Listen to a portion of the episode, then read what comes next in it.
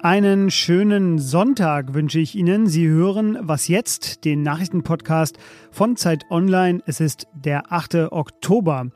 Mein Name ist Fabian Scheler und ich werde in dieser Sendung heute fragen, warum Israel nicht auf den Überraschungsangriff der Hamas vorbereitet gewesen ist und wie das wunderschöne Bayern in diesen Landtagswahlsonntag geht. Zuerst aber die Nachrichten. Ich bin Lisa Pausch. Guten Morgen. Auch in der Nacht hat die radikal-islamische Hamas Raketen auf israelische Städte abgefeuert, darunter auch auf Tel Aviv. Medienberichten zufolge wurden seit Beginn der Angriffe gestern mehr als 300 Menschen auf israelischer Seite getötet und mehr als 230 auf palästinensischer Seite im Gazastreifen. Zudem gibt es auf beiden Seiten jeweils mehr als 1500 Verletzte. Mehrere Israelis wurden auch in den Gazastreifen verschleppt. Eine offizielle Zahl nannten die israelischen Behörden bisher nicht. Die Hamas sprach von Dutzenden Entführten. Das israelische Militär hat im Gegenzug Rückzugsorte der Hamas bombardiert. Laut israelischen Angaben handelt es sich um Kommandozentralen. Der israelische Regierungschef Benjamin Netanyahu hat wörtlich eine harte Reaktion im Gazastreifen angekündigt und rief die Menschen dort auf zu fliehen. Nach einer Sitzung des Sicherheitskabinetts am frühen Morgen verkündete die Regierung, militärische und staatliche Einrichtungen der Hamas und des islamischen Dschihads zu zerstören und den Gazastreifen von Strom, Brennstoff und Warenlieferungen abzuschneiden. Bundesaußenministerin Annalena Baerbock hat vor einer großen Eskalation in der Region gewarnt und Israel die volle Solidarität zugesichert. Der UN-Sicherheitsrat kommt heute zu einer Dringlichkeitssitzung zusammen. Redaktionsschluss für diesen Podcast ist 5 Uhr. אזרחי ישראל, אנחנו במלחמה. לא במבצע, לא בסבבים, במלחמה. Bürger Israels, wir befinden uns im Krieg, nicht in einer Operation oder in einer neuen Runde, sondern im Krieg. So begann Ministerpräsident Benjamin Netanyahu seine Ansprache am Samstag. Sie endete mit Wir werden siegen. Die Hamas hat gestern den Krieg nach Israel gebracht. Sie hat tausende Raketen auf das Land gefeuert. Ihre Kämpfer kamen über die eigentlich sehr gut bewachte Grenze. Diese Terroristen schossen auf Zivilisten, sie entführten sowohl Zivilisten als auch israelische Soldaten und sie kämpften mit der israelischen Armee auf israelischem Boden. Das war das Bemerkenswerte und das kam vor allem sehr überraschend. Es hatte auch eine Wucht wie kein Angriff zuvor. Steffi Henschke berichtet für uns aus Tel Aviv und weil die Ereignisse sich sehr schnell entwickeln, sage ich es diesmal dazu. Wir sprechen am frühen Samstagabend. Hallo Steffi. Hallo Fabian. Steffi, diese Grenze ist eigentlich eine der am besten gesicherten Grenzen der Welt und das aus gutem Grund.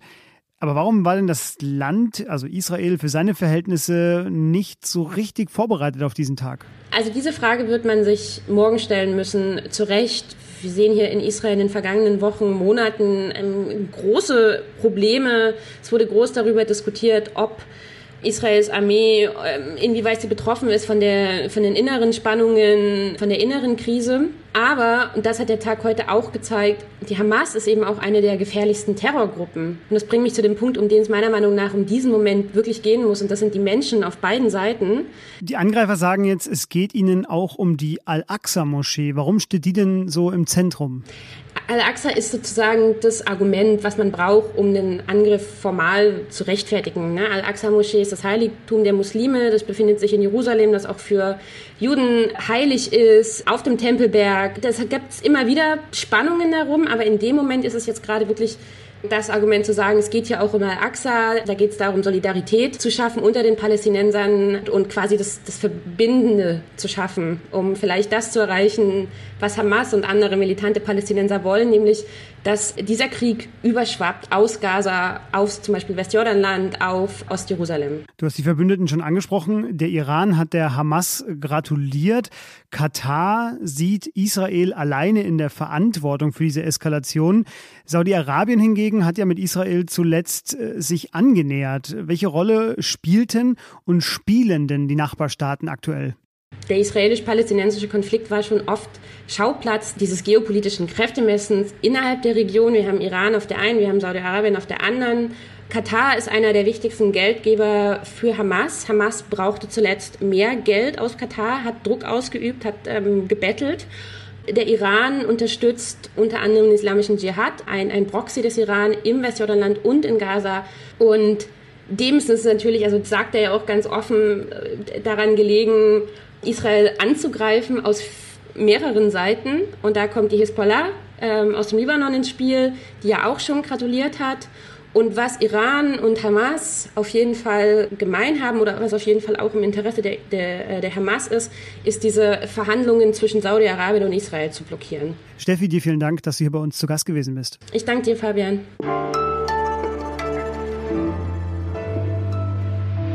Die Klimaausrede der Woche.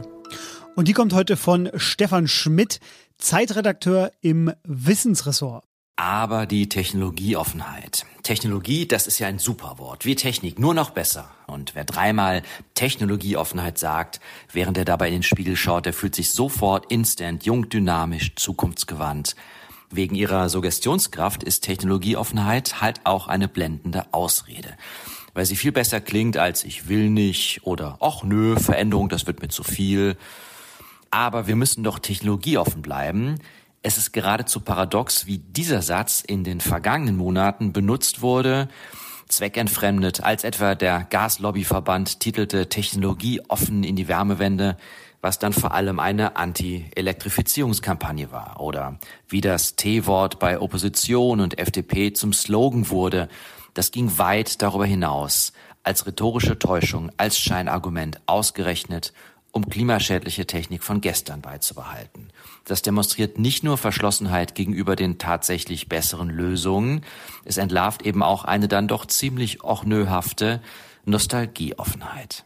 Ja, und das war auch unsere letzte Klimaausrede. Vielen Dank für das ganze Feedback, das Sie uns geschrieben haben. Zum Beispiel, ob überhaupt diese Verantwortung individualisiert werden sollte oder ob es nicht politische Verantwortung gibt.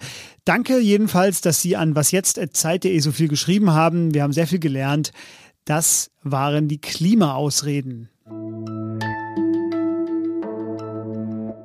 Es ist mal wieder soweit. Der Tag, an dem knapp 70 Millionen Menschen in Deutschland leicht verwundert oder vielleicht auch nicht gen Süden blicken und denken, was ist denn eigentlich da los? In anderen Worten, heute wird in Bayern gewählt. Interessant ist weniger, wer gewinnen wird, denn dass es die CSU sein wird, das ist so sicher wie Salz auf einer Brezel. Doch das wie viel, das ist spannend und vor allem, was für Bayerns ungekrönten König Markus Söder auf dem Spiel steht. Ferdinand Otto und ich, wir haben beide eine bayerische Migrationsgeschichte und deshalb Hallo zu unserer Gesprächstherapie. Servus Ferdinand. Hallo, grüß dich. Ferdinand, ein kurzer Rückblick zuerst. Im Wahlkampf vor fünf Jahren, da hat Markus Söder versucht, die AfD klein zu halten, indem er ja, hier und da einfach, wie sie klang, das ging schief. Wie würdest du denn seinen jetzt zu Ende gehenden Wahlkampf charakterisieren? Also wenn ich jetzt ganz böse wäre, würde ich sagen Schlafwagenwahlkampf. Man hat in dem Wahlprogramm auf die großen Projekte verzichtet, auf die großen Leuchttürme, auf die knalligen Forderungen, die es in diesem 2018er Programm noch gab. Die Überschrift ähm, lautet, glaube ich, sinngemäß, in Bayern lebt sich's einfach besser. Und das fasst den Inhalt von diesem Programm auch ganz gut zusammen. Also das war zumindest der Plan. Der wurde dann mit der Affäre Aiwanger ziemlich verhagelt. Da setzten dann zwei Dynamiken ein. Einmal Markus Söder fing an, sich ganz stark zu den Grünen abzugrenzen, also eine Art Brandmauer nach links hochzuziehen. Und naja, weil er irgendwie gemerkt hat, in diesem, wer ist hier eigentlich der volkstümlichste Wettbewerb, kommt er einfach gegen seinen Vize nicht an.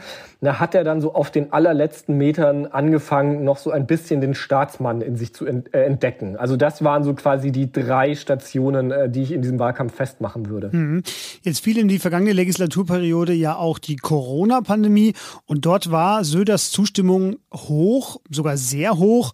Er wäre beinahe ja Kanzlerkandidat der Union geworden. Die Umfragewerte sind jetzt bei so 37, 38 Prozent ungefähr. Ähm, das ist für die CSU natürlich äh, eigentlich nicht akzeptabel.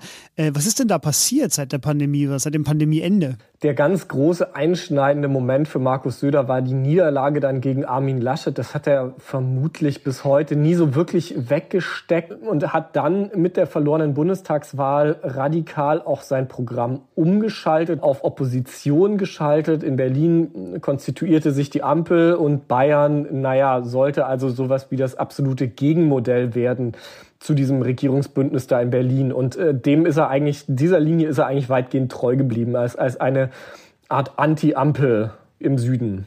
Ich will noch ganz kurz weg von der CSU gehen und zwar auf die beiden Parteien gucken, die dahinter liegen, nämlich die Grünen und die Freien Wähler ungefähr gleich auf. Äh, wie gehen die denn in diesen Wahltag? Die Freien Wähler, die, äh, sage ich mal, so flapsig können vor Kraft kaum laufen derzeit. Die Grünen ihrerseits, naja, die sehen sich eigentlich als die staatstragende, reife, gereifte, vernünftige, grundvernünftige Alternative zu den Freien Wählern und rennen da aber irgendwie gegen so eine Wand an, verstehen gar nicht so richtig, wie das jetzt kommt, dass im Landtag im Prinzip äh, vier von fünf Parteien eigentlich gegen sie sind und ähm, sie mehr oder weniger zum Feindbild Nummer eins erkoren haben. Also die Grünen erleben massive Anfeindungen, ja, Pfiffe im Bierzelt. Es gab diesen Steinwurf auf, auf die grünen Spitzenkandidaten in Neu-Ulm. Muss aber dazu sagen, sie können ihr Kernmilieu in etwa halten. Sie werden wahrscheinlich nicht signifikant schlechter abschneiden als äh, bei der letzten Landtagswahl. Ja, das finde ich ist ja schon mal eine Erkenntnis vor diesem Wahltag. Alles weitere werden wir heute Abend dann sehen. Also 37 bis 38 CSU Prozent. Alles in dieser Region sieht noch sehr gut aus für die CSU. Darunter wird es dann schon kompliziert. Wir werden es erleben, alles äh, zur Bayernwahl, zur Hessenwahl und alles weitere heute bei uns in Live-Blogs, Grafiken und Kommentaren auch von Ferdinand auf Zeit Online. Ferdinand, vielen Dank dir, dass du uns hier eingestimmt hast. Ja, sehr gerne. Ciao. Was jetzt at zeit.de, das ist mein letzter Hinweis noch an Sie. Da schreiben Sie uns bitte, wenn Sie eine Frage haben oder loben wollen oder auch kritisieren wollen. Wir nehmen uns das alles zu Herzen, was da ankommt. Haben Sie heute viel Spaß an diesem Wahlsonntag. Genießen Sie den und bis bald. Tschüss.